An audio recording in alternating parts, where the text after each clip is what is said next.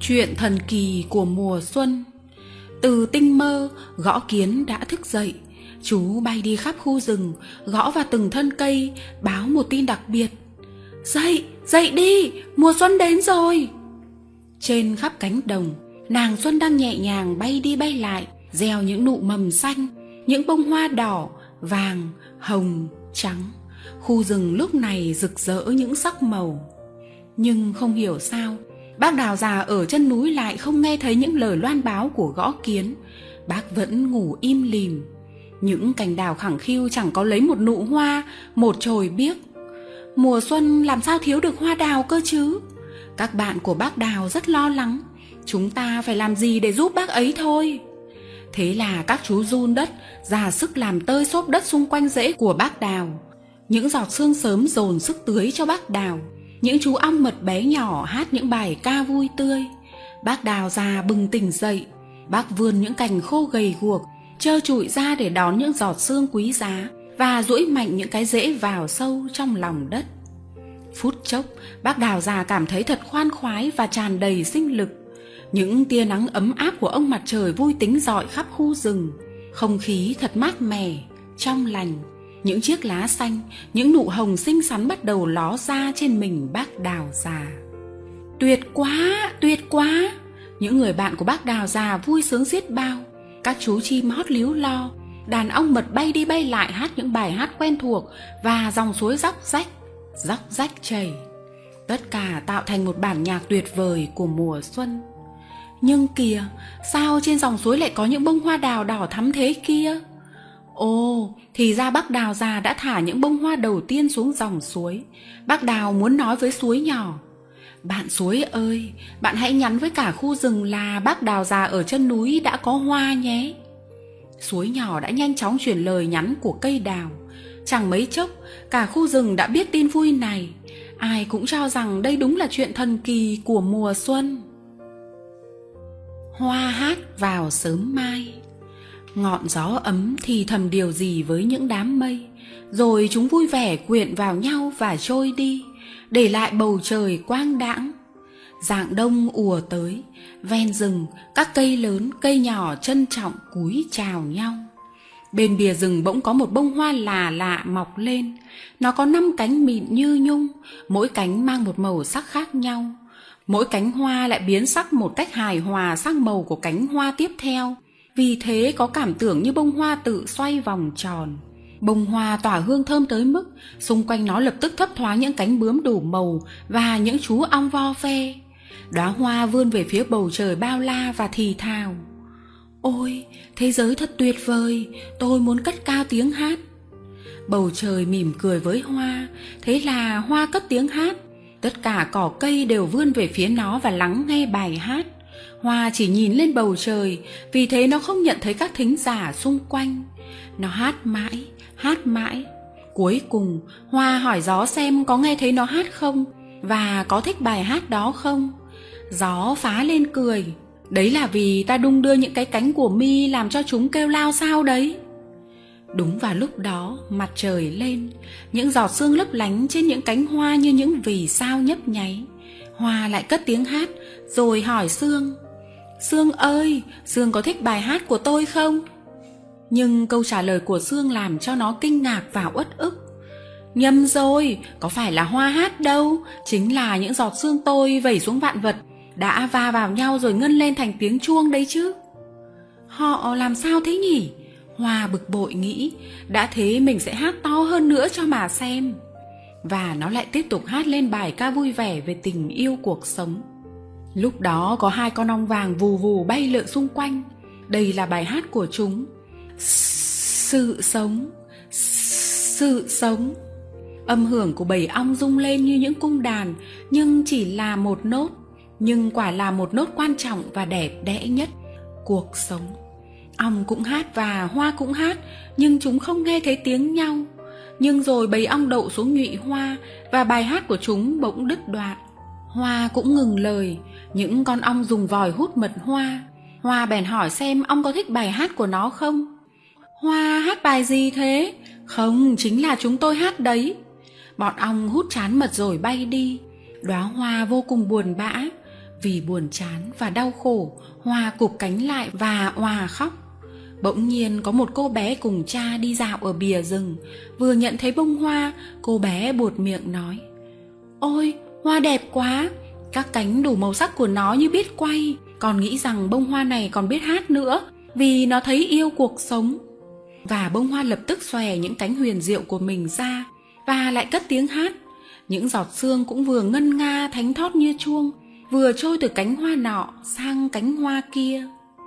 Mỗi buổi sớm khi mặt trời bắt đầu sưởi ấm cho vạn vật, cha cô giải thích, muôn loài đều hân hoan cất lời ca có điều mỗi loài lại có bài hát của riêng mình. Chỉ có mỗi đóa hoa này hát một bài hát thật lạ thường và không một ai biết cách hát như nó. Cô bé và cha cô chia tay về đóa hoa tràn trề hạnh phúc rồi đi vào rừng hái quả. Còn hoa của chúng ta vừa tắm trong ánh dương vừa hát vang. Hoa cảm thấy rất hạnh phúc vì đã có người thưởng thức được bài hát của mình.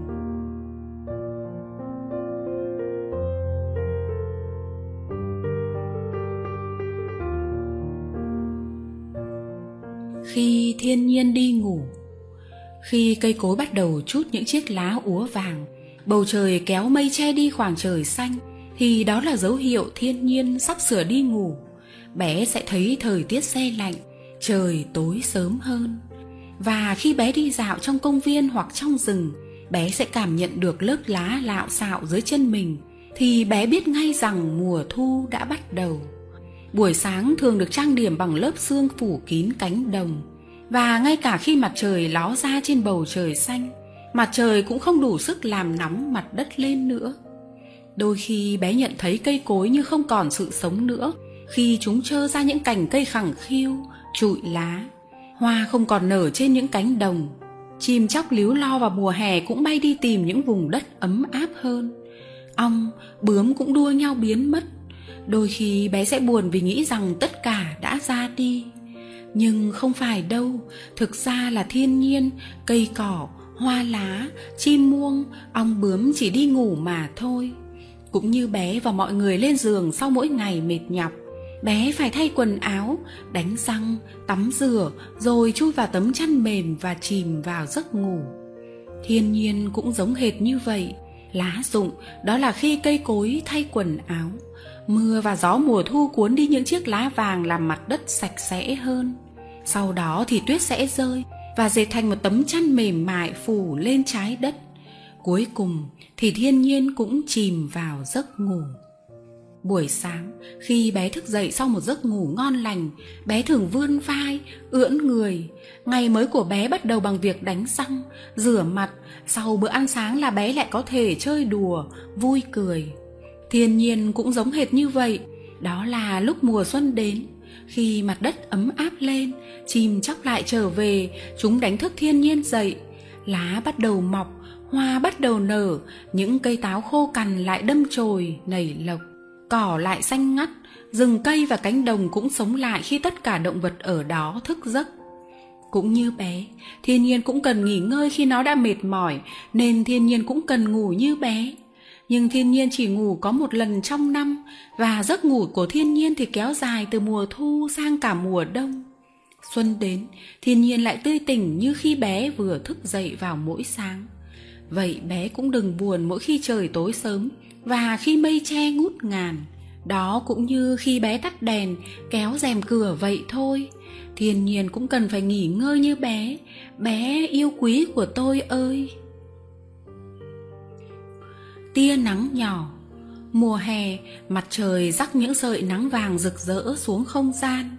Tia nắng nhỏ cùng các bạn nắng vàng vô cùng thích thú chạy nhảy khắp nơi. Nắng tràn vào vườn hoa, muôn hoa bừng nở. Nắng nhuộm cho những cánh hoa thành muôn màu rực rỡ, những bông hoa rung rinh vẫy nắng. Cảm ơn các bạn nắng vàng, cảm ơn nhé.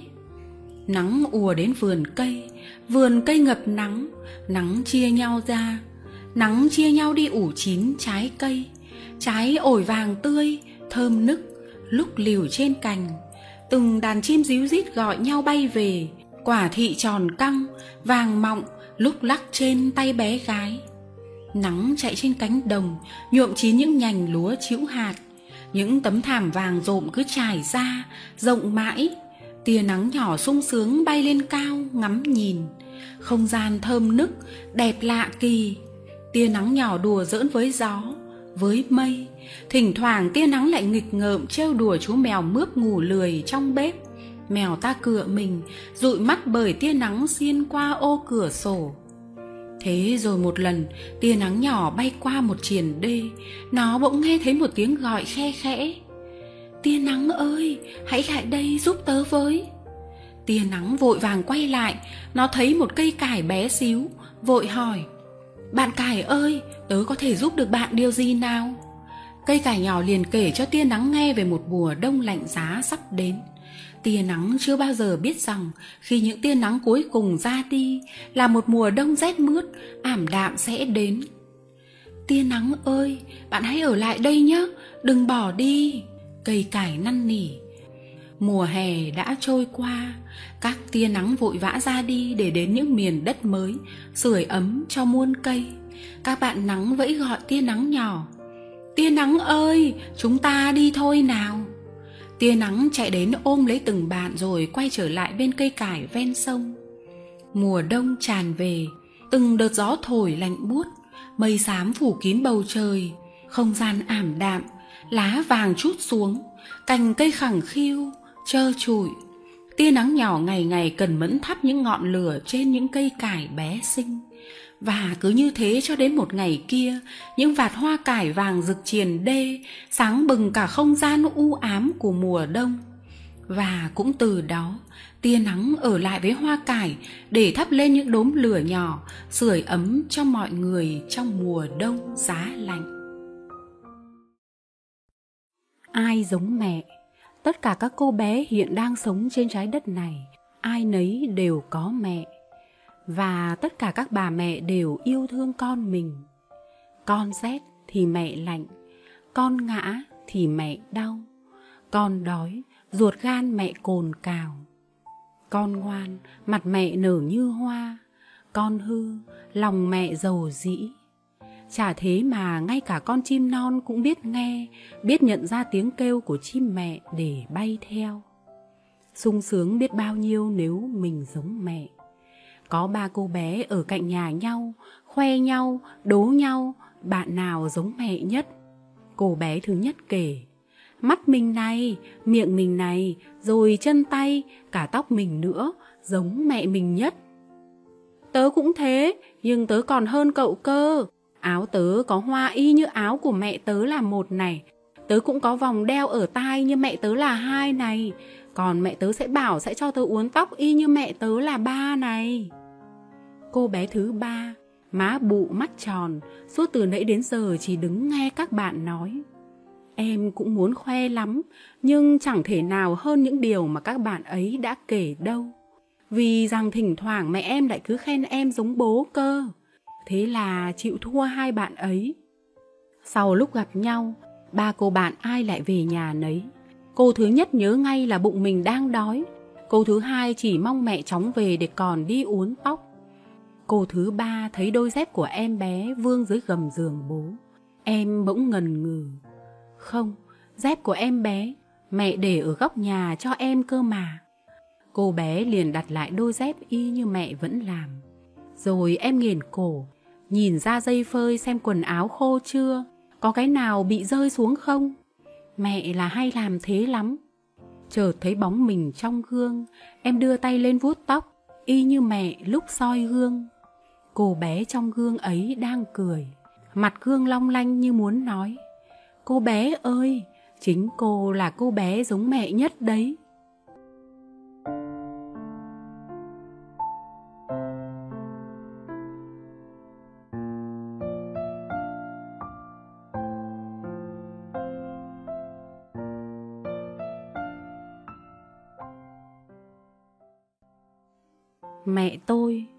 Tôi có người bạn nhỏ, tên cậu ấy là Lâm. Nhà Lâm đông anh em, nên mọi thứ so với bạn bè không thể nào bằng được. Bạn khác mất chiếc bút máy, thì lập tức bố mẹ đã mua cho chiếc mới ngay. Với Lâm thì không. cái bút bi mà cậu đang viết từ mấy tháng nay chỉ thay ruột, còn cái vỏ vẫn tốt. Lâm còn biết chữa khi bút bị tắc mực. Tôi có hỏi sao cậu ấy cẩn thận và tiết kiệm thế. Lâm trả lời, nhà tớ nghèo, mà mẹ tớ lại không được khỏe. Tôi nghe, vừa quý vừa thương cậu ấy. Hồi đầu năm học, tôi có cho Lâm vay hơn chục nghìn để mua sách giáo khoa. Vì trong buổi nộp tiền, Lâm không có đủ, tôi đã đưa cho Lâm số tiền mua sách hãy còn thừa. Về nhà, tôi nói lại cho mẹ tôi biết. Mẹ mắng, ngày mai con phải đi đòi về ngay đấy nhé. Tôi biết đến mai, Lâm chưa thể trả và cũng không muốn mẹ tôi hiểu lầm về tôi và Lâm. Miệng thì vâng, nhưng trong lòng tôi lo lắm. Hôm sau, mẹ tôi hỏi, tôi thưa là Lâm chưa có. Mẹ không vui và tôi cũng băn khoăn, không biết phải làm sao. May quá, ba ngày sau, Lâm mang tiền đến trả đúng vào lúc mẹ tôi đang có nhà. Cậu ấy hai tay cầm tiền thưa với mẹ tôi. Thưa bác, hôm nọ cháu thiếu tiền mua sách nên... Mẹ tôi mỉm cười nhìn Lâm đăm đăm, rồi bất chợt hỏi. Ai vá áo cho cháu đấy? Lâm có vẻ ngượng, tận lúc ấy tôi mới nhìn thấy miếng vá ở vai áo bạn tôi. Màu vải của mụn vá khác với màu vải của áo. Lâm khẽ thưa. Cháu cháu vá lấy đấy ạ. À?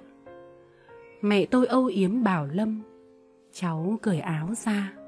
Bà quay về phía tôi. Con lấy cái áo của con cho bạn mặc tạm kẻo lạnh. Nói rồi, mẹ tôi đứng lên, mở ngăn kéo đựng đồ khâu, lấy kim chỉ và chọn mụn vải giống với màu vải áo của Lâm, vá lại áo cho bạn. Vá xong, mẹ vừa cắn chỉ vừa nhìn Lâm. Chắc mẹ cháu bận lắm, hay mẹ cháu ở xa? Lâm hơi cúi đầu. Vâng, mẹ cháu bận lắm, mà các em cháu thì còn nhỏ à. Cháu là lớn nhất à? Vâng ạ. Lúc Lâm đã ra về, mẹ tôi mới bảo tôi. Bạn con là một đứa con biết thương mẹ và ngoan. Hôm nọ mẹ mà biết, mẹ đã không mắng con. Tôi liền thưa rõ ý định của tôi. Con đã định để dành tiền rồi trả lại tiền của mẹ thay cho cậu ấy, nhưng cậu ấy không chịu. Cậu ấy bảo, đã vay thì phải trả, nếu không cậu sẽ bị mẹ cậu ấy mắng. Mẹ tôi im lặng. Một lát, mẹ bảo, thỉnh thoảng con rủ bạn ấy sang nhà ta chơi và học bài với nhau cho vui. Tôi ôm lấy mẹ, nóng cả mắt, nước mắt chỉ trực trào ra vì sung sướng.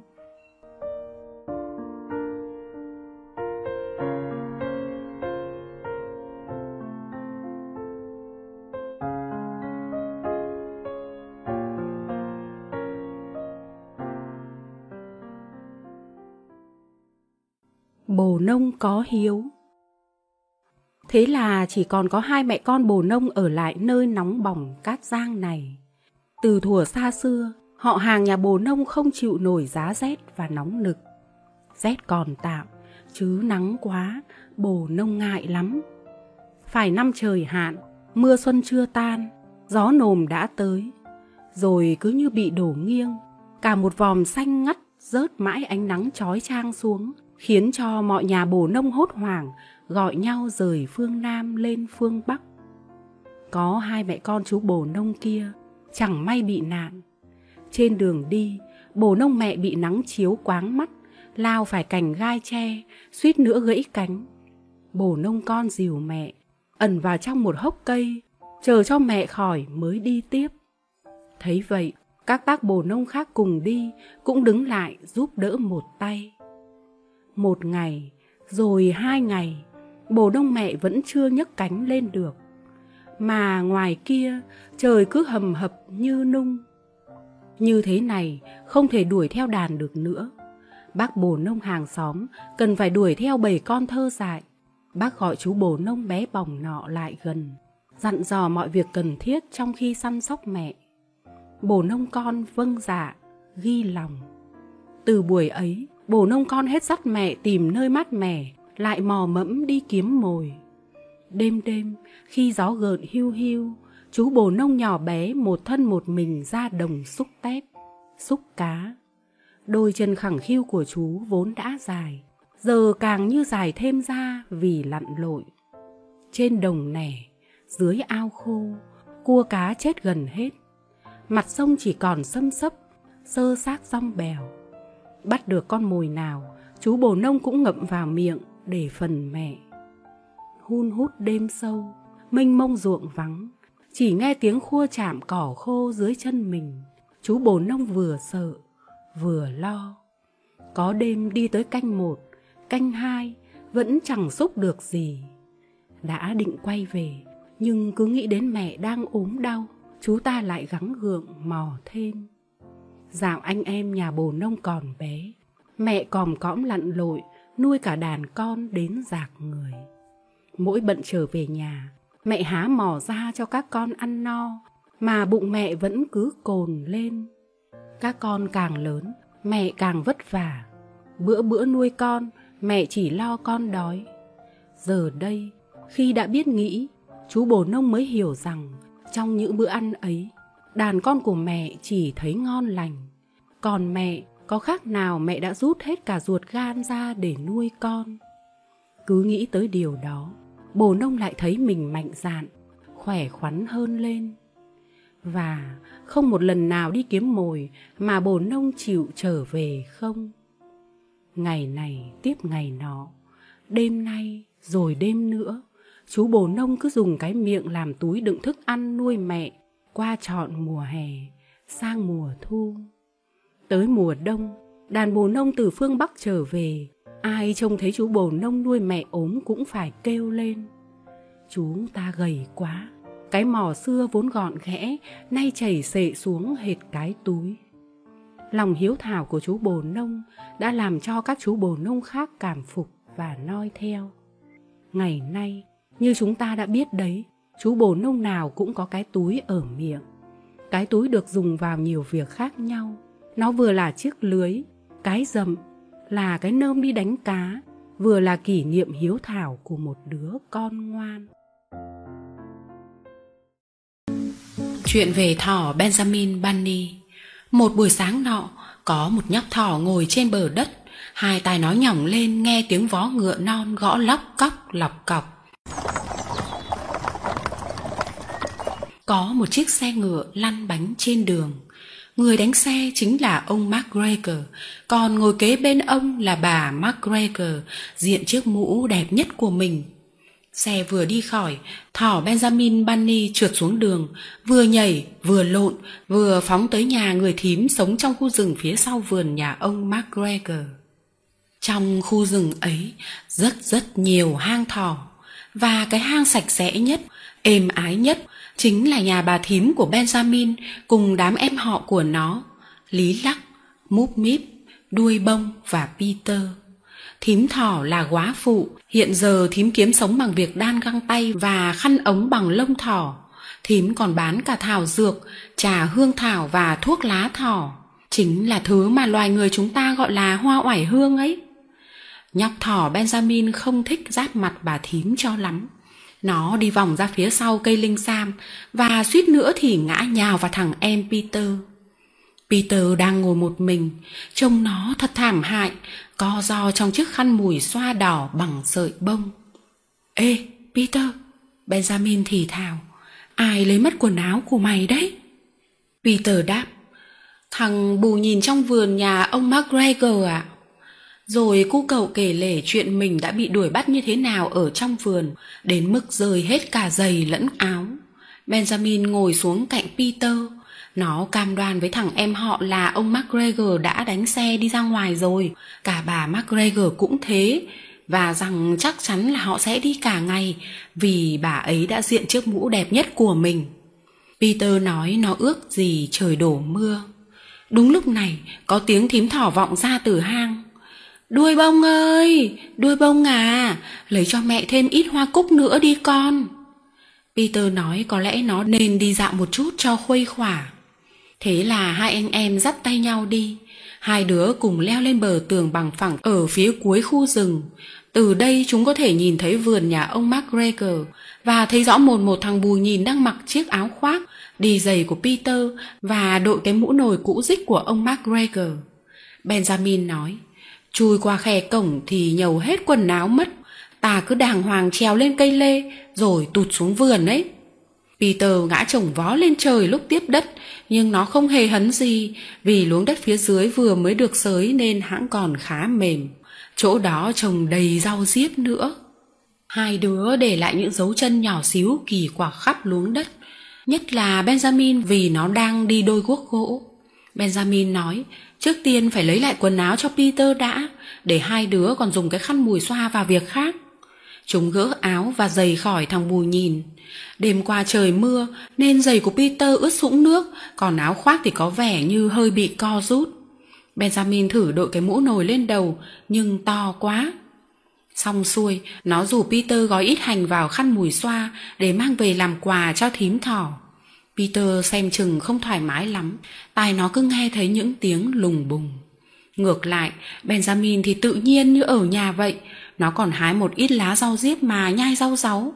Nó nói mình vẫn hay cùng bố xuống vườn để lấy rau diếp về làm bữa tối ngày chủ nhật. Bố của Benjamin là ông thỏ già Benjamin Bunny. Rau diếp ở đây ngon đáo để. Peter chẳng thiết ăn cái gì cả. Nó nói nó chỉ muốn về nhà. Nó đã đánh rớt mất nửa phần hành trong bọc. Benjamin bảo hai đứa không thể nào leo trở lên cây lê với bọc hành to như thế được. Nó phăm phăm dẫn thằng em họ đi về phía bên kia khu vườn. Hai đứa nhón bước trên những tấm ván gỗ nhỏ, kê men dưới bờ tường gạch đỏ chan hòa ánh nắng. Có một đám chuột chít ngồi bên bậc cửa nhấm hạt anh đào. Thấy Peter và Benjamin Bunny đi ngang qua, chúng bèn nháy mắt chào hai đứa. Đến lúc này, bọc hành của Peter lại rơi rớt thêm ít nữa. Hai anh em lọt vào giữa đám chậu hoa, khung gỗ và xô chậu. Những tiếng động vấn ong ong trong tai Peter trở nên kinh khủng hơn bao giờ hết. Mắt nó mở thao láo, y như hai viên kẹo nổ. Đang đi trước Benjamin chừng một hai bước, đột nhiên nó đứng khựng lại. Và đây chính là thứ hai nhóc thỏ đã nhìn thấy ở bên kia khúc quanh. Benjamin nghển cổ ra nhìn và trong chưa đầy nửa phút, nó kéo tuột Peter cùng bọc hành xuống trốn dưới một cái rổ lớn. Con mèo đứng lên, vươn mình rồi tới hít hít ngửi ngửi cái rổ. Có lẽ nó khoái mùi hành. Chẳng hiểu sao mèo ta lại trèo lên nắp rổ mà nằm chễm trệ. Nó nằm đó suốt 5 giờ đồng hồ. Tôi không thể vẽ cho các em cảnh Peter và Benjamin ở dưới cái rổ vì trong đó tối om mà mùi hành bốc lên thật đáng sợ khiến Peter và Benjamin nước mắt nước mũi chảy ra tèm lem hết cả. Mặt trời khuất dần sau rừng cây, trời đã về chiều. Ấy thế mà con mèo vẫn nằm ì trên nắp rổ. Rất lâu sau đó, có tiếng bước chân lạch bạch lẹt bẹt vang lên. Và vụn vôi vữa trên tường rơi lả tả xuống. Con mèo ngước lên nhìn và thấy ông thỏ già Benjamin Bunny đang thủng thẳng bước trên mặt bờ tường. Miệng ông ngậm tẩu thuốc lá thỏ, tay cầm một cái roi nhỏ. Ông đang đi tìm thằng con trai. Ông thỏ già Benjamin có kiêng rè lũ mèo bao giờ. Ông nhảy phóc từ trên bờ tường xuống, hạ cánh ngay trên đầu con mèo, hất nó bay khỏi nắp rổ, rồi đá văng nó vào nhà kính. Ông còn dứt được cả một nắm lông của nó nữa cơ đấy. Con mèo choáng váng quá, đến nỗi quên cả chiến đấu lại. Đuổi được con mèo vào nhà kính rồi, ông thỏ già Benjamin khóa luôn cửa lại. Sau đó ông quay lại chỗ cái rổ và túm tai cậu quý tử Benjamin lôi ra. Ông vung roi đét cho nó mấy cái. Tiếp đến ông mới lôi thẳng cháu họ Peter ra. Sau cùng, ông cắt bọc hành và hiên ngang rào bước ra khỏi vườn. Nửa tiếng sau, ông McGregor về nhà. Có cả đống thứ khiến ông cứ ngẩn người ra nhìn mà chẳng tài nào lý giải nổi. Có vẻ như có kẻ nào đó đã xỏ guốc đi loăng quăng khắp vườn nhà ông. Chỉ có điều dấu chân bé xíu xiu xiu mà ông cũng không tài nào hiểu nổi làm sao mà con mèo lại có thể tự nhốt mình bên trong nhà kính rồi lại khóa được cửa từ bên ngoài. Khi Peter về đến nhà, mẹ nó đã tha thứ cho nó vì bà quá đỗi vui mừng khi thấy nó tìm lại được đôi giày và cái áo khoác. Đuôi bông và Peter cùng nhau gấp gọn chiếc khăn mùi xoa. Thím thỏ tết lại túm hành và treo lên gác bếp cùng mấy mớ thảo dược và thuốc lá thỏ. chuyện đến đây hết rồi hay sao à đáng nhẽ ra là hết rồi đấy, nếu như peter không viết một lá thư anh benjamin bunny thị trấn hang thỏ anh benjamin thân mến em vừa nhận được một lá thư viết tệ ơi là tệ từ bà mcgregor, nói là ông chồng đang nằm bẹp dí trên giường vì bị cảm lạnh. Anh gặp em ở góc rừng gần vườn nhà ông bà ấy lúc 6 giờ tối nay nhé. Việc gấp lắm đó. Em của anh, thỏ peter.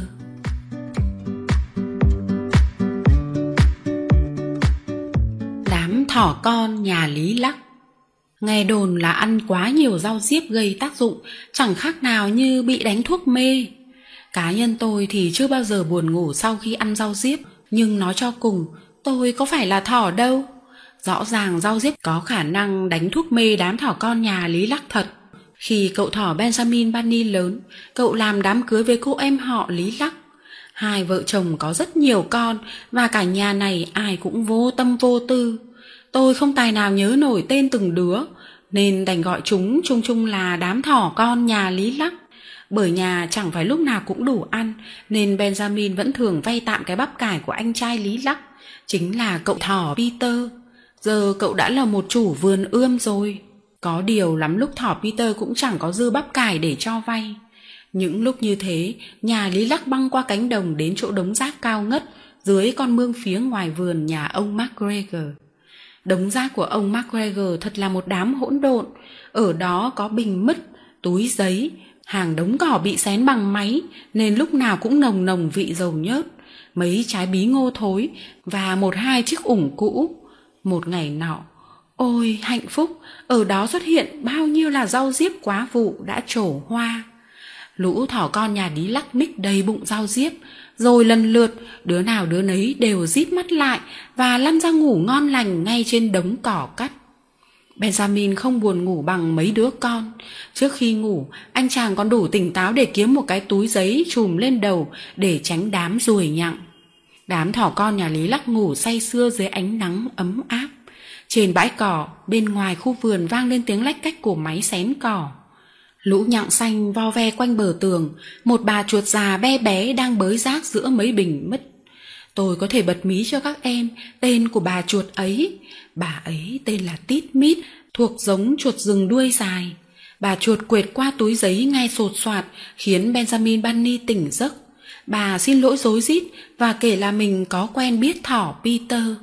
Giữa lúc bà chuột và benjamin bunny đang chuyện trò sát bên dưới bức tường, cả hai bỗng nghe thấy tiếng bước chân nặng nề phía trên đầu. Và đột nhiên, ông macgregor dốc ao cả đống cỏ mới cắt lên đám thỏ con nhà lý lắc đang nằm ngủ mê mệt. Benjamin co rúm lại dưới cái túi giấy. Bà chuột thì núp kỹ trong một bình mứt.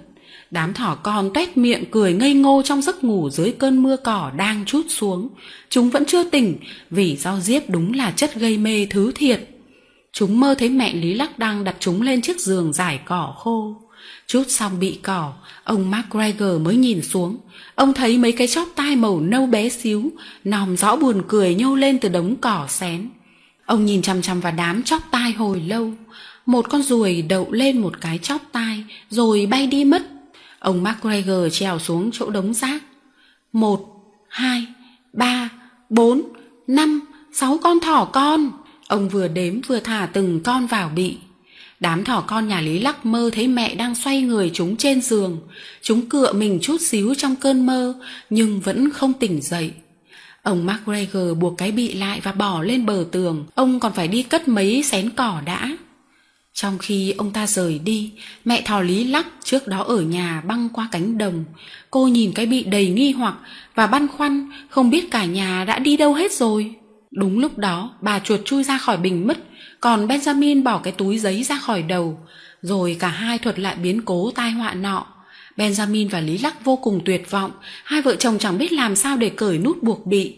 Nhưng bà tít mít là người rất tháo vát, bà nhấm thùng một lỗ dưới đáy bị. Đám thỏ con được lôi ra và bị cấu cho tỉnh ngủ.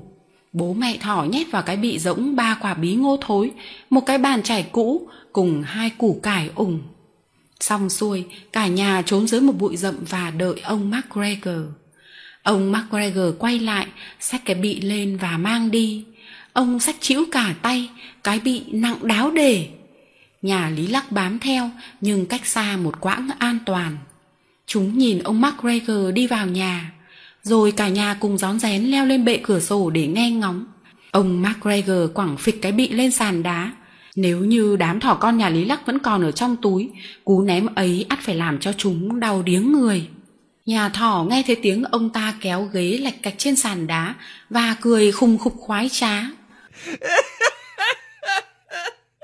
Một hai ba bốn năm sáu con thỏ con nhá.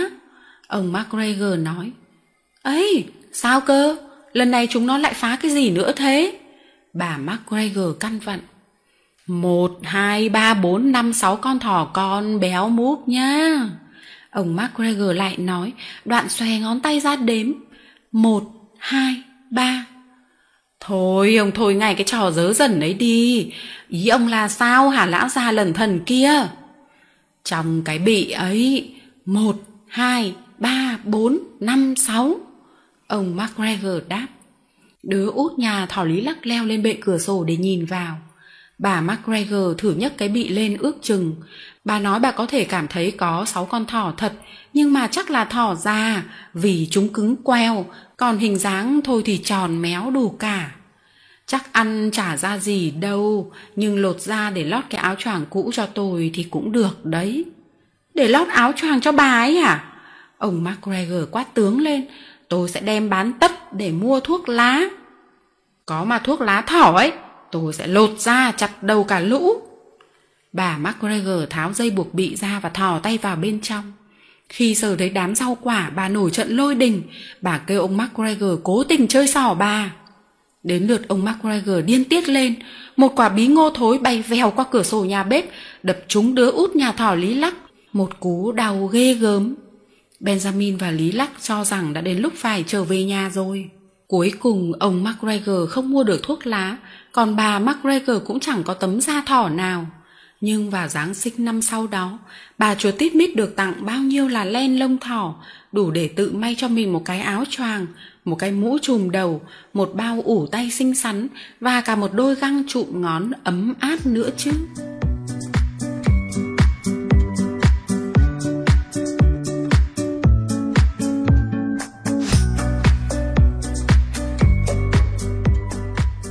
Cô vịt Jemima ngờ nghệch Vịt con mà lại vây quanh chân gà mẹ, quả là cảnh tượng hài hước đúng không nào? Ta cùng nghe câu chuyện của cô vịt Jemima ngờ nghịch nhé. Cô vịt này luôn bất bình vì vợ bác nông dân không chịu để cô tự ấp trứng của mình. Chị dâu cô, thím vịt Rebecca, lại sẵn lòng nhường việc ấp trứng ấy cho người khác.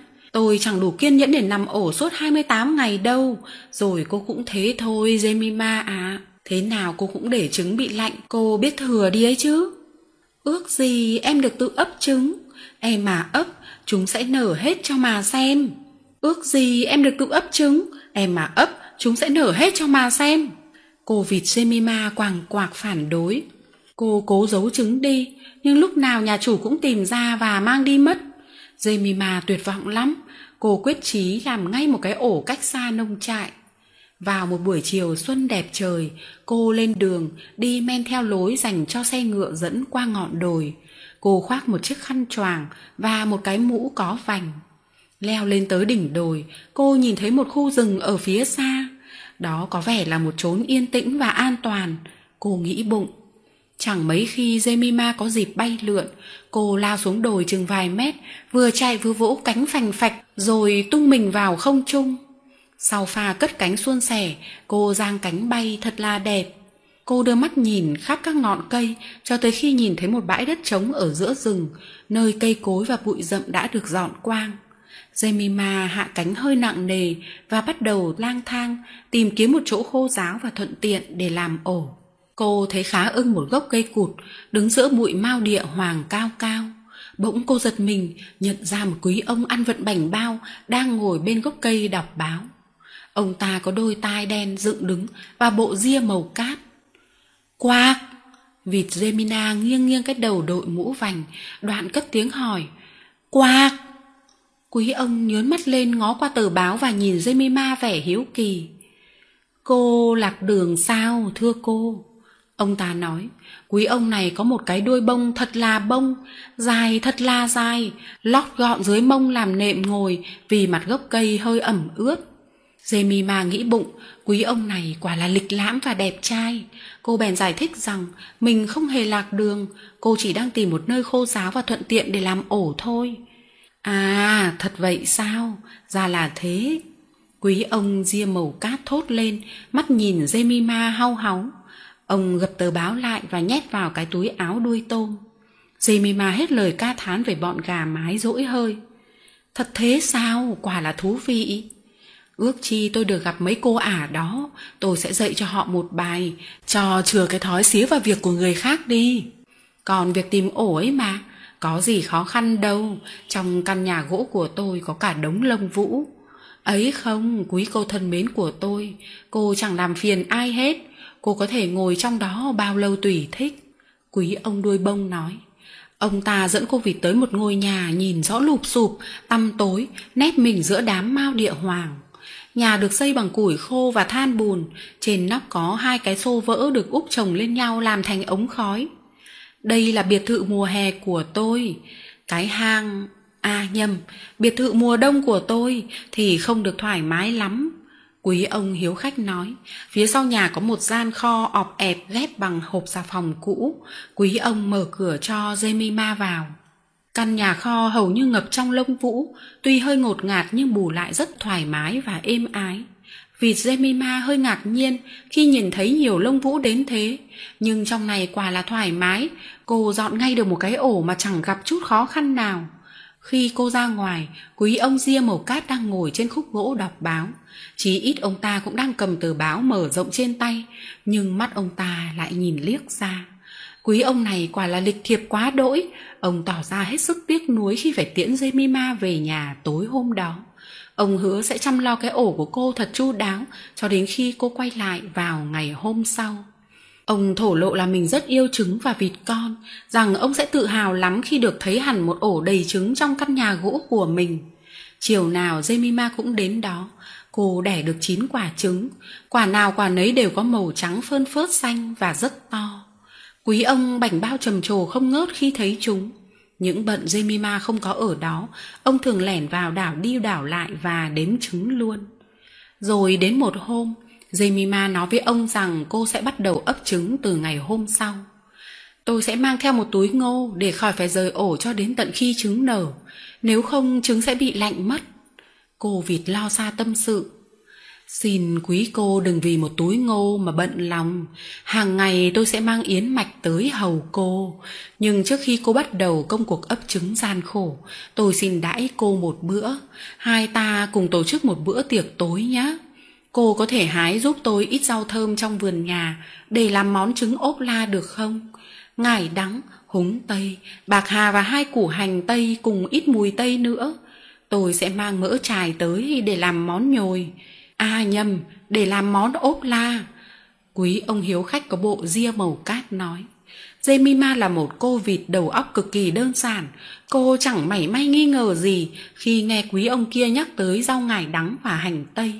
Cô đi qua vườn, ngắt mỗi thứ rau thơm vài ngọn, toàn những loại thường được dùng để nhồi vịt quay. Rồi cô lạch bạch đi vào bếp, cắp hai củ hành tây trong rổ. Vừa đi khỏi cửa, cô đụng ngay anh chó chăn cừu kép. Cô lấy hành tây làm gì? Mà chiều nào cô cũng một mình đi đâu thế hả Gemina? Vốn sợ anh chó, Gemina đành kể cho anh toàn bộ câu chuyện. Anh chó chăn cừu lắng nghe, cái đầu thông thái nghiêng nghiêng, anh nhen anh gầm gừ khi cô miêu tả quý ông lịch thiệp, có bộ râu màu cát. Anh còn hỏi thêm vài câu về khu rừng và vị trí chính xác của ngôi nhà và căn lều. Xong xuôi anh rời trại, rảo chân chạy vào làng. Anh đi tìm hai cậu chó săn, lúc ấy đang đi dạo cùng ông hàng thịt. Một buổi chiều rực nắng, cô vịt Jemima bước trên con đường dành cho xe ngựa lần cuối. Cô leo dốc khá vất vả vì phải xách theo một túi đầy rau thơm cùng hai củ hành tây. Cô bay qua khu rừng và hạ cánh xuống trước ngôi nhà của quý ông đuôi bông. Ông ta đang ngồi trên một khúc gỗ, cái mũi hít hít ngửi ngửi và đôi mắt láo liên đảo quanh vẻ bồn chồn. Thấy Jemima hạ cánh, ông ta nhảy dựng cả lên. xem trứng xong thì vào nhà ngay nhé mà đưa chỗ rau thơm để làm món ốp la ra đây xem nào. Mau lên. Giọng điệu của ông ta đến là cộc cằn. Jemima chưa bao giờ nghe thấy ông ta nói năng như vậy. Cô vịt vừa ngỡ ngàng vừa cảm thấy bất an khi đang ở trong nhà kho, cô bỗng nghe thấy tiếng bước chân chạy phía sau tường. Một cái mũi đen thò vào hít dưới khe cửa, rồi có kẻ nào đó khóa luôn cửa lại. Jemima hoảng lắm. Giây lát sau, nhiều âm thanh ồn ào rùng rợn vang lên. Tiếng sủa, tiếng hú, tiếng gầm và tiếng chu, tiếng rít và tiếng rên.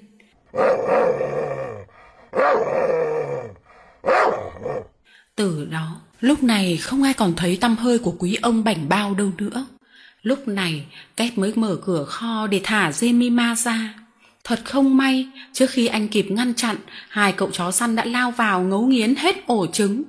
Một bên tai của anh chó kép bị cắn chảy máu, còn hai cậu chó săn đều đi tập tễnh vịt jemima được hộ tống về nhà, nước mắt ròng ròng vì thương mấy quả trứng sang tháng sáu, cô đẻ thêm được ít trứng nữa. Cô được phép tự ấp trứng, nhưng chỉ có bốn quả nở thành vịt con. Jemima thanh minh là vì cô bị hồi hộp quá, nhưng kỳ thực là từ trước tới giờ, cô đâu có giỏi việc ấp trứng.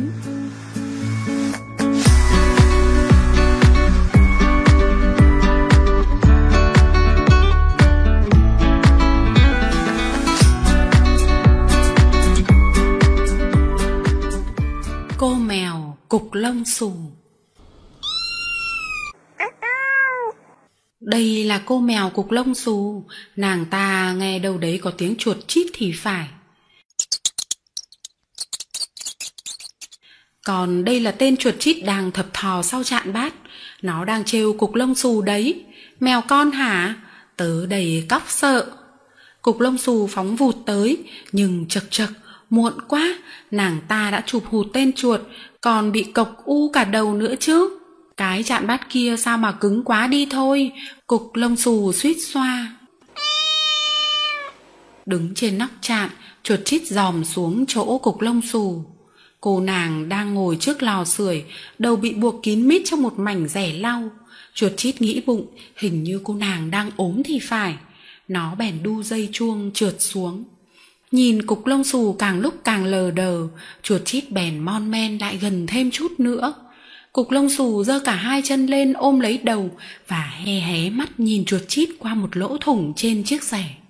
Chuột chít đã đến rất gần. Bất thình lình, cục lông xù vồ lấy chuột chít. Vừa rồi tên chuột chít dám giỡn mặt cục lông xù, nên nàng ta quyết trêu lại hắn một mẻ cho biết tay. Cục lông xù ơi, làm thế thật chẳng ngoan tẹo nào cục lông xù gói chuột chít vào mảnh rẻ lau và buộc lại, rồi tung bọc rẻ lên như tung bóng. Nhưng cô nàng quên bén mất lỗ thủng trên rẻ. Thế là khi nàng ta tháo rẻ ra thì đã chẳng còn tên chuột nào trong đó. Chuột chít đã chui qua lỗ thủng và chạy trốn từ đời nào rồi? Giờ hắn ta đang nhún nha nhún nhảy trên nóc trạn kia kìa. Ngày mùa, mẹ ra đồng từ sớm, đi lượm những mùa vàng tia nắng hồng mới chớm, mẹ về nắng đầy quang. Hạt vàng reo trong nắng, trên sân cười giòn tan. Sợi rơm vàng hong gió, bồng bềnh chơi đường làng. Mùa về trên tay bé, hạt cốm hương thơm lừng, dẻo ngon bàn tay mẹ, thơm ngày mùa trên lưng. Bông lúa ơi, theo ra đồng lúa chín, bé nghe thấy lúa cười, đưa bàn chân gión rén, ngắm bông lúa vàng tươi. Bông lúa bông lúa ơi, bạn có gì vui thế? Kể cho riêng mình bé bé không nói ai đâu. Bông lúa uốn móc câu, gật gù đầu khẽ kể ngày mùa về đấy bé bé có thấy lúa vàng. Mùa về khắp thôn trang, mẹ gánh gồng chịu nặng. Thóc vàng phơi dưới nắng, ngước nhìn bé với mây. Ông nâng bát cơm đầy, thơm lừng hương lúa mới. Ngoài đồng xa phấp phới, thoảng tiếng cười lúa reo. Sợi rơm bồng bềnh hong gió, ngập trên đường làng, nắng trang trang đổ, ruộng khô sợi vàng. Sợi rơm vàng óng, mẹ gánh về nhà, bố chất thành đống, to thật là to. Bà mang vào bếp, nấu nồi cơm đầy, mùi hương lúa mới, thơm tận ngọn cây.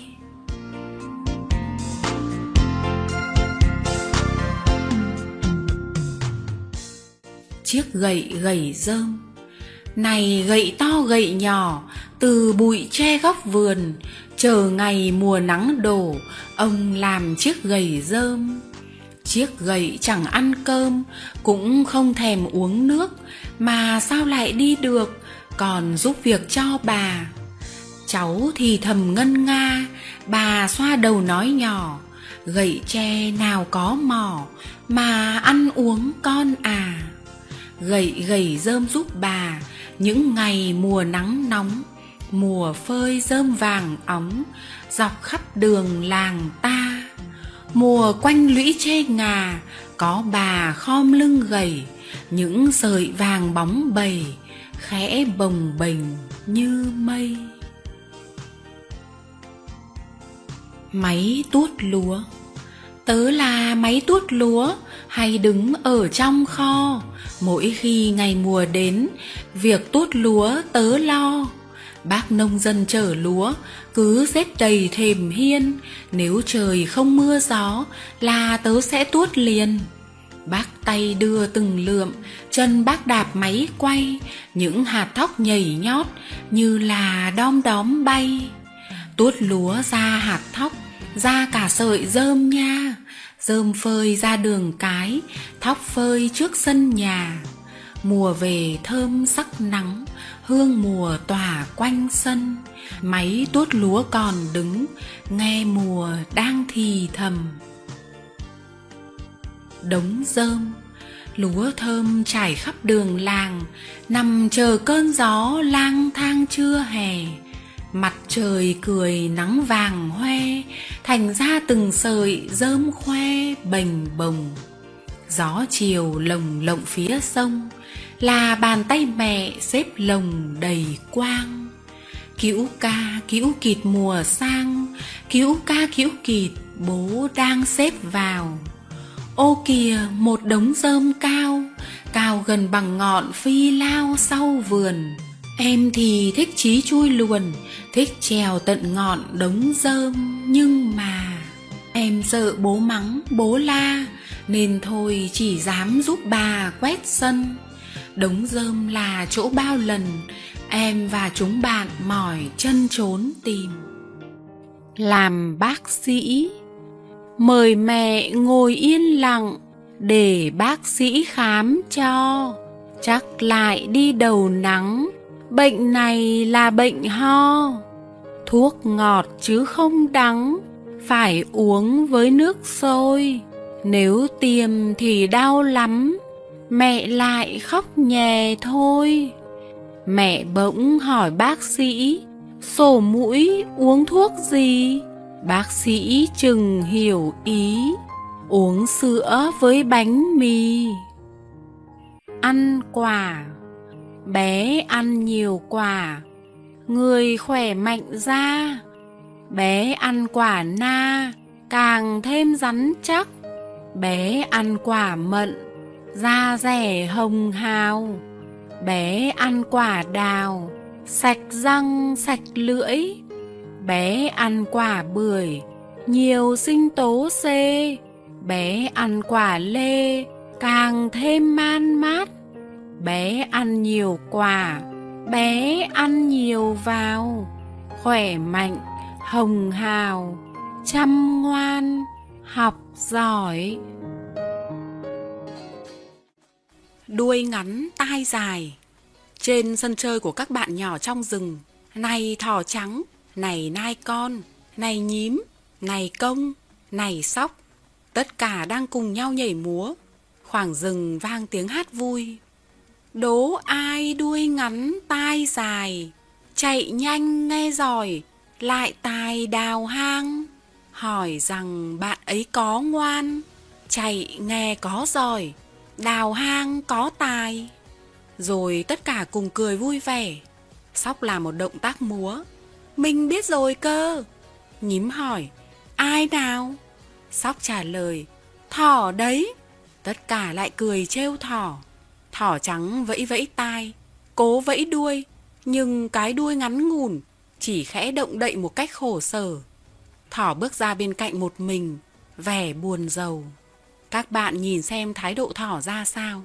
Đột nhiên, thỏ phóng vụt về nhà. Thỏ hớn hở, thỏ chạy như bay, hai tay kéo dài ra phía sau. Thỏ lao vào bậc cửa, chạy thốc vào nhà, hồn hển.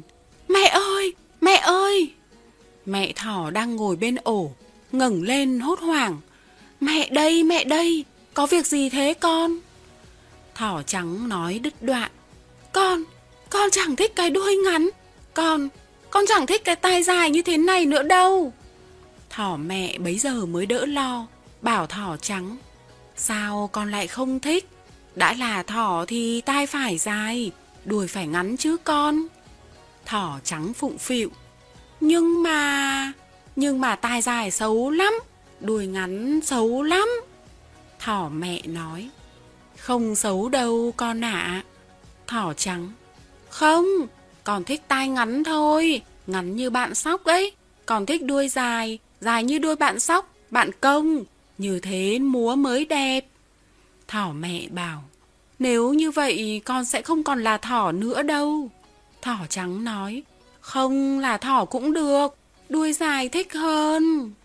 Thỏ mẹ lắc đầu. Mẹ biết làm thế nào bây giờ? Thỏ trắng ngẩn ngơ nói như anh ngốc. Con cũng chẳng biết nữa. Mẹ cứ làm cho con cái tai, cái đuôi khác thôi mà. Thỏ mẹ thở dài. Ôi, con của mẹ, thế thì đau đấy. Thế thì phải cắt bớt tai đi. Thỏ trắng dẫy nảy lên.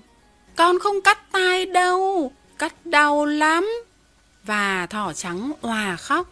Thỏ mẹ nghĩ ngợi một lúc rồi dỗ dành. Thôi, thế này nhá, để mẹ buộc bớt lại cho cái tai ngắn đi và lấy cái chổi bông lau buộc vào cho đuôi con dài ra nhá. Mặt thỏ trắng lập tức tươi như hoa. Vâng, vâng ạ. À. Thỏ mẹ cuộn bớt tai thỏ trắng lại, rồi dùng chỉ khâu buộc cho chắc. Đoạn, mẹ gỡ mấy túm bông lau ở chiếc chổi, buộc vào đuôi cho thỏ trắng. Thỏ trắng thích lắm. Cậu ta nhảy, cậu ta múa, nghiêng nghiêng cái tai, ngoáy ngoáy cái đuôi. Hí hửng, thích thú, sung sướng làm sao. Xong thỏ nói nhanh. Con đi đây mẹ ạ. Rồi phóng vụt đi. Trên sân chơi, các bạn thấy thỏ trắng phóng như bay tới. Một đám bụi nhỏ bốc lên ở phía sau, kéo thành vệt dài. Tất cả cùng reo to. À, thỏ đã ra rồi.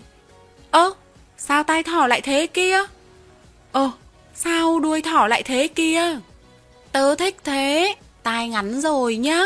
Thỏ nghiêng đầu, đuôi dài rồi nhá. Thỏ ngoáy đuôi. Ha ha. Các bạn cười vang và nắm tay nhau, tiếng hát vang lên cùng nhịp múa.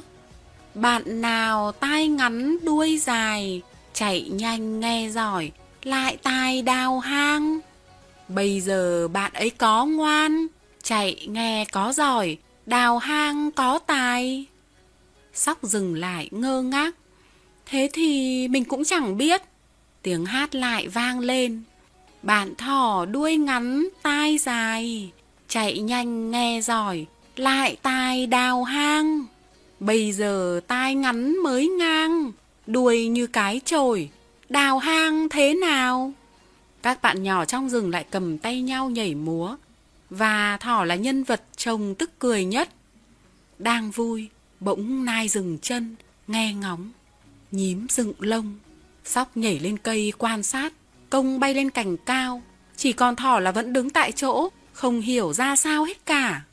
Ơ, múa đi chứ. Không có ai trả lời, bỗng nai hét lên. Cọp đấy! Và nai phóng vụt vào bụi. Nhím dùng mình kêu to. Thỏ ơi, cọp đấy!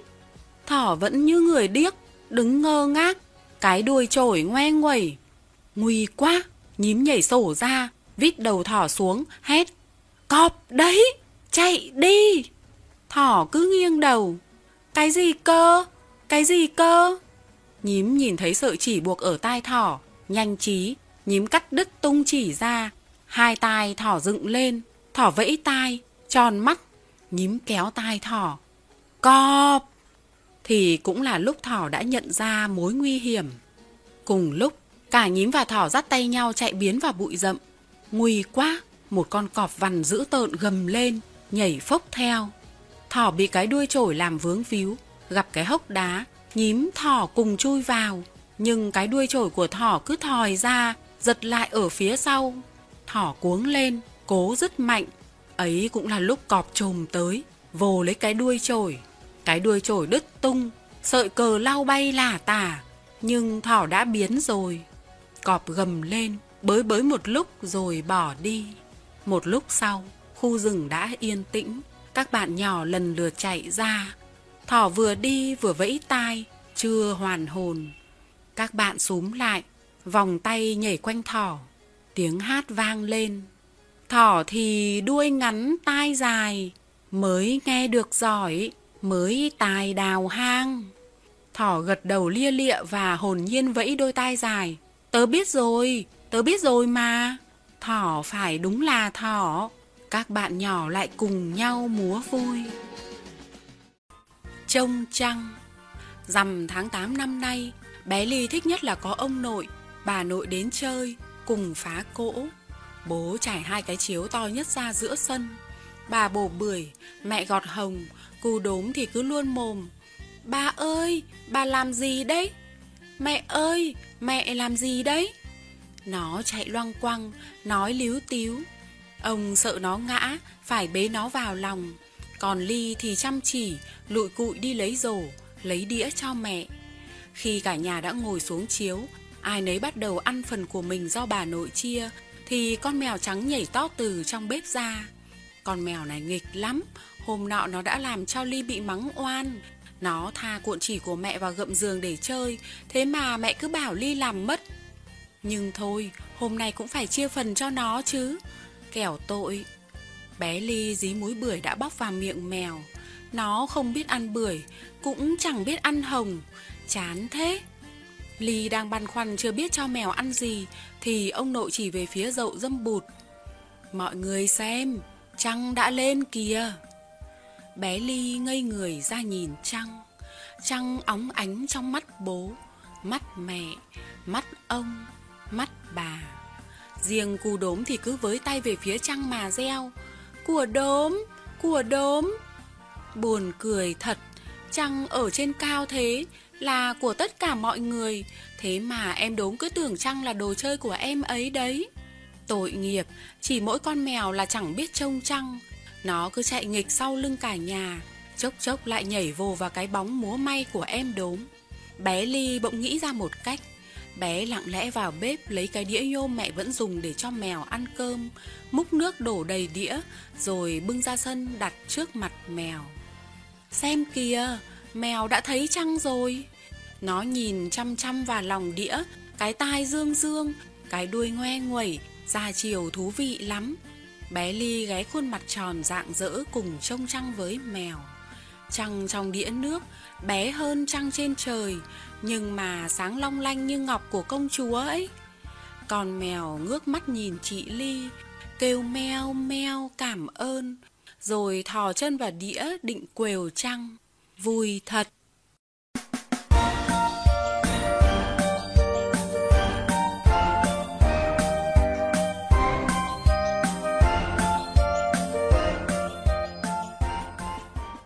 Quả bưởi tròn Mẹ tôi sinh em Dũng vào mùa bưởi. Hôm ấy, cúng mụ cho em, Bà ngoại mang đến một con gà và một quả bưởi đào rất to, Giống bưởi quý bà trồng từ thời con gái. Múi bưởi chắc nịch, Tép căng mọng, Chen nhau sau lớp áo lụa hồng. Vị bưởi sao mà ngon thế? Ngọt ngọt, Chua chua, Nhai trong miệng vừa giòn vừa mát. Mẹ tôi ném một nắm hạt bưởi vào góc vườn. Thế rồi không ai để ý đến nữa Ít lâu sau, đi đào run cho gà, tôi thấy 12 cây bưởi con mọc chen chúc nhau ở đó. Tôi mách cho mẹ biết. Mẹ nhổ bớt 11 cây bưởi đi, chỉ để lại cây lớn đã có nhiều lá nhất. Rồi mẹ lấy que cắm xung quanh cho gà khỏi bới.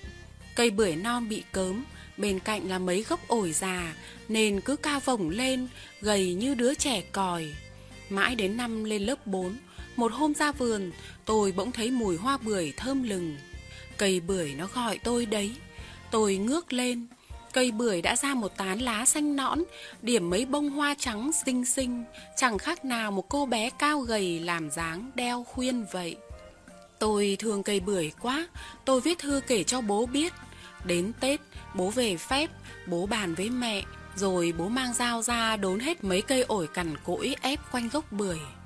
Mùa xuân, rồi mùa hè, cây bưởi non đã khỏi bị cớm, tha hồ tắm gội ánh nắng và nước mưa, lớn nhanh vùn vụt. Gốc cành nó đều mập ra, tán nó xòe rộng, mỡ màng. Đầu năm nay, cây bưởi đơm đầy hoa trắng, thơm ngào ngạt. Ngày thì ong và bướm đến, tối thì chim gọi vì thích đậu trong tán lá bưởi để kêu vít vít thâu đêm. Mẹ tôi bảo cây bưởi nhất định sẽ bói quả.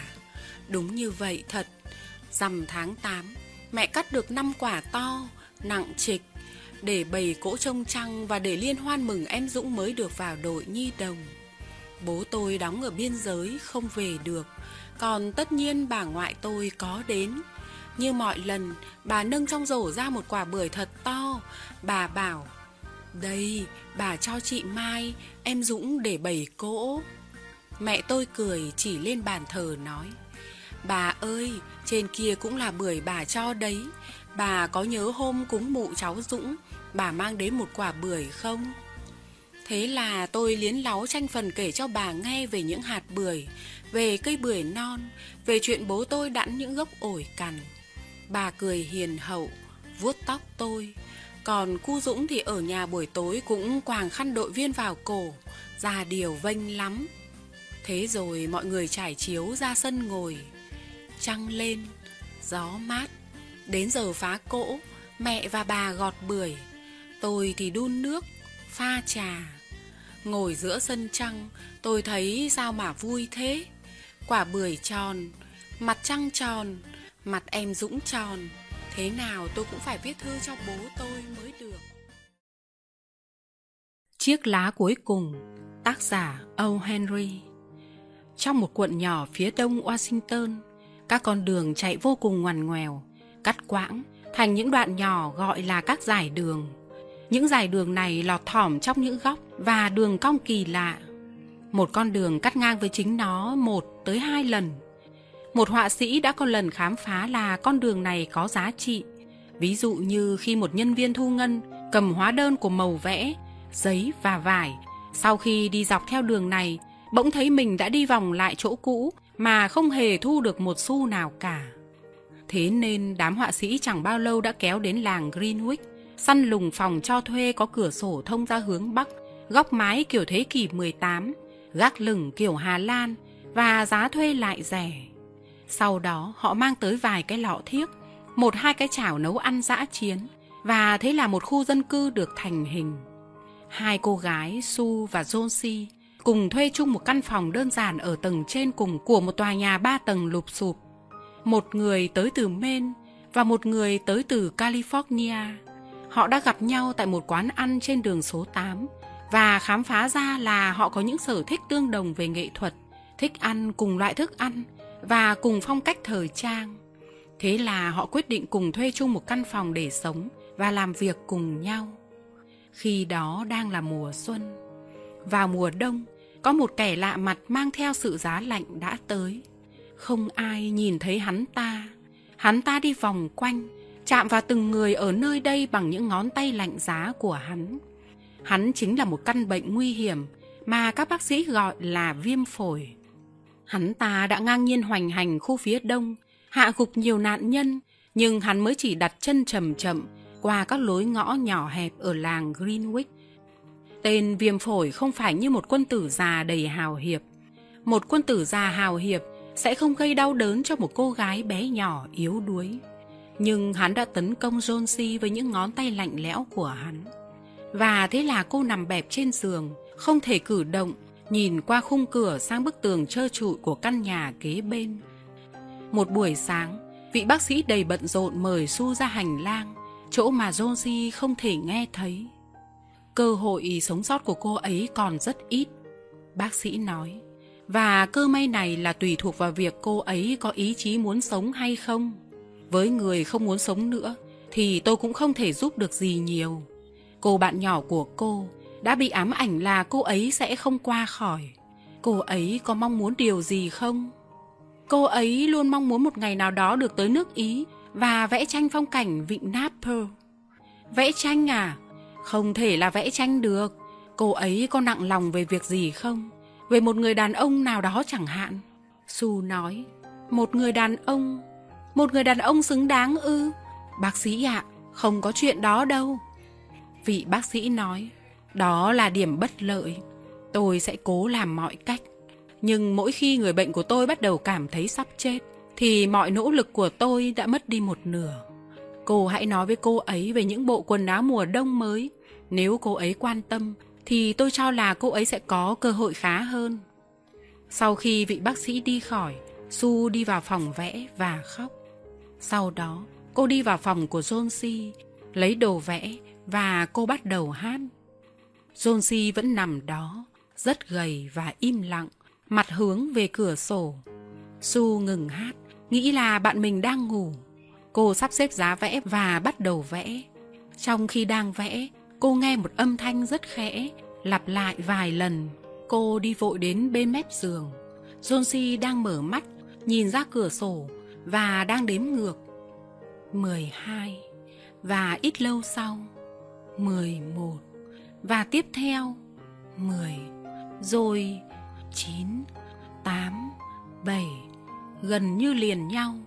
Su nhìn chăm chú ra bên ngoài cửa sổ. Có gì ở ngoài đấy đâu mà đếm nhỉ? Chỉ có một khoảng sân trống nhỏ cạnh tường của ngôi nhà bên cạnh. Bức tường không có cửa sổ. Một cây nho già mọc bám vào bức tường. Ngọn gió mùa đông lạnh lẽo đã làm rơi rụng đám lá, còn trơ lại các cành cây tối màu. Su hỏi, cái gì vậy hả bạn yêu? Jonesy nói với giọng như thì thầm. Sáu, bây giờ rơi nhanh quá. Ba ngày trước, còn gần cả trăm, đếm cũng mệt, nhưng giờ thì dễ rồi. Thêm chiếc nữa dụng rồi, giờ chỉ còn lại năm. Năm cái gì? Nói cho su của bạn nghe nào. Năm chiếc lá trên cây. Khi chiếc lá cuối cùng rụng thì mình cũng sẽ ra đi. Mình đã biết như thế ba ngày nay rồi.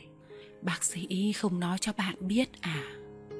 Su nói, ô hay, mình chưa bao giờ nghe có chuyện như vậy. Mấy cái lá thì có liên quan gì đến việc bạn khỏi bệnh đâu nào? Và bạn vẫn rất thích cái cây này mà. Đừng có ngốc nghếch thế nữa. Sáng nay bác sĩ nói với mình là bạn có cơ hội bình phục đấy. Bây giờ bạn ăn một chút đi, rồi mình sẽ quay lại để vẽ. Sau đó mình có thể bán bức vẽ và mình có thể mua thêm đồ ăn để giúp bạn khỏe hơn. Josie vẫn nhìn ra ngoài cửa sổ nói Bạn không cần phải mua gì cho mình đâu Thêm một chiếc lá nữa dụng rồi Không, mình không muốn ăn gì đâu Thế là còn có bốn chiếc lá mình muốn thấy chiếc lá cuối cùng lìa cành Trước khi trời tối. Khi ấy, mình cũng sẽ ra đi. Jonesy ơi Su nói, Bạn có thể hứa nhắm mắt lại Và không nhìn ra ngoài cửa sổ khi mình làm việc được không? Ngày mai mình phải đi giao mấy bức vẽ. Mình cần ánh sáng Nên không thể kéo rèm được. Jonesy hỏi, Giọng thản nhiên, Bạn có thể vẽ trong phòng bên kia được không? Mình muốn ở bên cạnh bạn. Hơn nữa, mình không muốn bạn cứ nhìn mãi mấy chiếc lá đó. Cho mình biết, ngay khi nào bạn vừa vẽ xong nhé. Cô nhắm mắt lại, nằm yên bất động. Vì mình muốn xem chiếc lá cuối cùng lìa cành. Mình chờ đợi điều đó quá lâu rồi. Mình suy nghĩ đủ rồi. Mình muốn buông xuôi tất cả và thả người rơi rơi xuống như những chiếc lá ấy. Bạn hãy cố gắng ngủ đi. Mình muốn gọi ông beckman lên để ngồi làm mẫu cho mình, vì mình muốn vẽ một người đàn ông trong bức vẽ này, và mình sẽ vẽ về người đó giống như ông beckman. Mình chỉ đi một phút thôi, đừng cựa quậy cho đến khi mình trở lại nhé. Ông già berman là một họa sĩ sống ở tầng trệt bên dưới phòng của họ. Ông đã trên 60 tuổi ông không thành công với vai trò là một họa sĩ. Trong 40 năm làm nghề, nhưng ông chưa bao giờ vẽ được một bức tranh thật đẹp. Ông luôn luôn muốn vẽ nên một kiệt tác, nhưng chưa bao giờ bắt đầu. Ông kiếm được chút tiền bằng việc ngồi làm mẫu cho các họa sĩ trẻ. Ông uống rất nhiều rượu và vẫn nói về kiệt tác sắp tới của ông. Ông tin rằng nhiệm vụ đặc biệt của ông là làm bất cứ điều gì để giúp cho su và jonesy su đi tìm gặp bergman khi người ông đang nồng nặc mùi rượu trong căn phòng nhỏ tối tăm. Cô kể cho ông nghe về tình trạng của jonesy và về những chiếc lá, về việc cô lo lắng rằng jonesy sẽ mỗi ngày một yếu đi và sẽ lìa đời như chiếc lá. Sự bám víu của jonesy và trần thế vốn đã yếu, sẽ yếu thêm. Ông già berman nói lớn tiếng với những điều tưởng tượng ngốc nghếch ấy. Cái gì vậy? Ở đời sao lại có người ngốc nghếch muốn chết vì mấy cái lá rụng vậy hay sao? Ta chưa bao giờ nghe chuyện tương tự thế này. Không, ta sẽ không ngồi làm mẫu cho cô vẽ đâu. Tại sao cô lại để cho cô ta nghĩ như vậy? Cô bé jonesy tội nghiệp. Cô ấy đang ốm và yếu lắm, và cơn sốt khiến cho đầu óc cô ấy đầy những mơ tưởng kỳ lạ.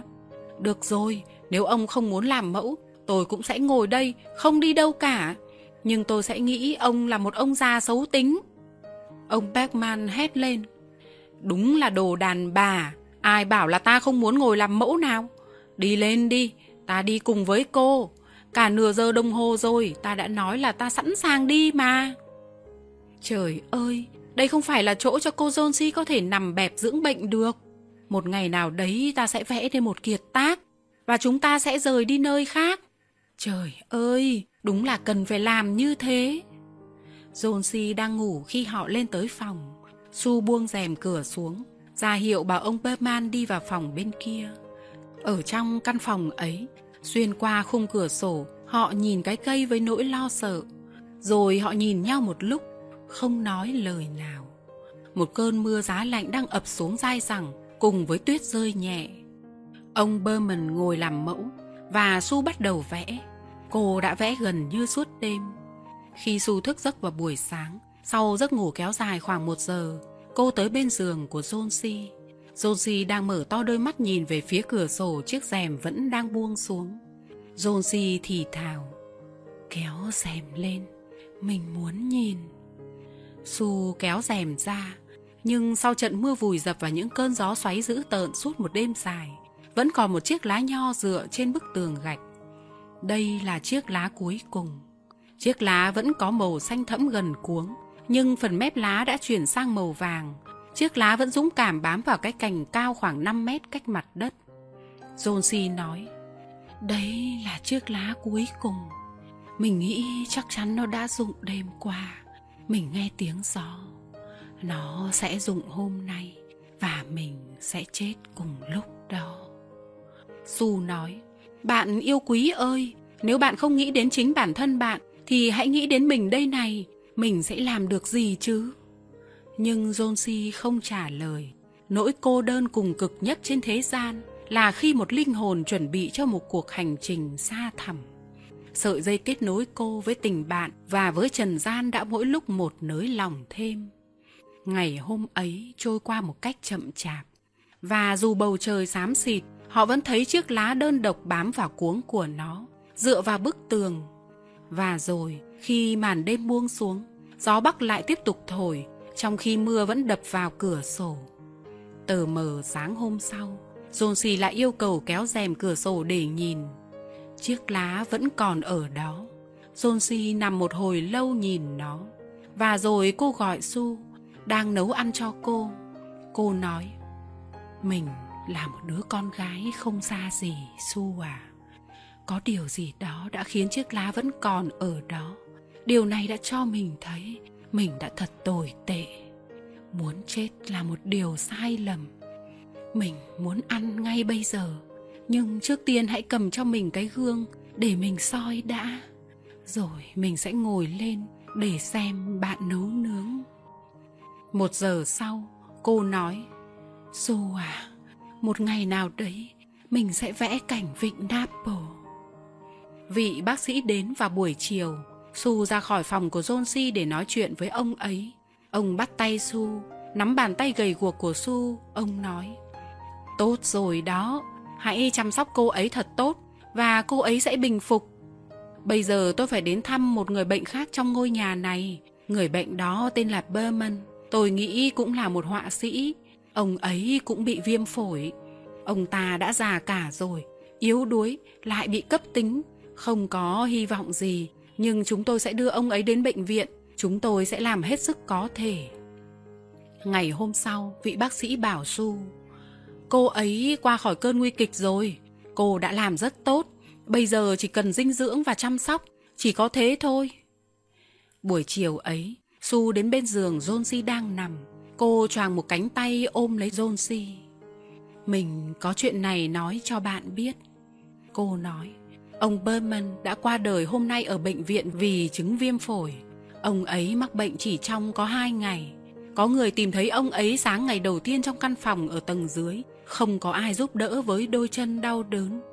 Đôi giày và quần áo của ông ấy bị ướt cả, lạnh như nước đá. Không ai có thể hiểu nổi ông ấy đã đi đâu trong một đêm kinh hoàng như thế. Một ngọn đèn vẫn còn sáng bỏ lại bên ngoài và đồ vẽ với bút vẽ màu xanh và màu vàng. Và... Bạn hãy nhìn ra ngoài cửa sổ xem, hãy nhìn chiếc lá cuối cùng trên bức tường đấy. Bạn có tự hỏi tại sao nó không chuyển động khi có gió thổi không? Ôi, trời ơi, đó là kiệt tác của ông Berman đấy. Ông ấy đã vẽ nó đúng vào đêm chiếc lá cuối cùng lìa cành.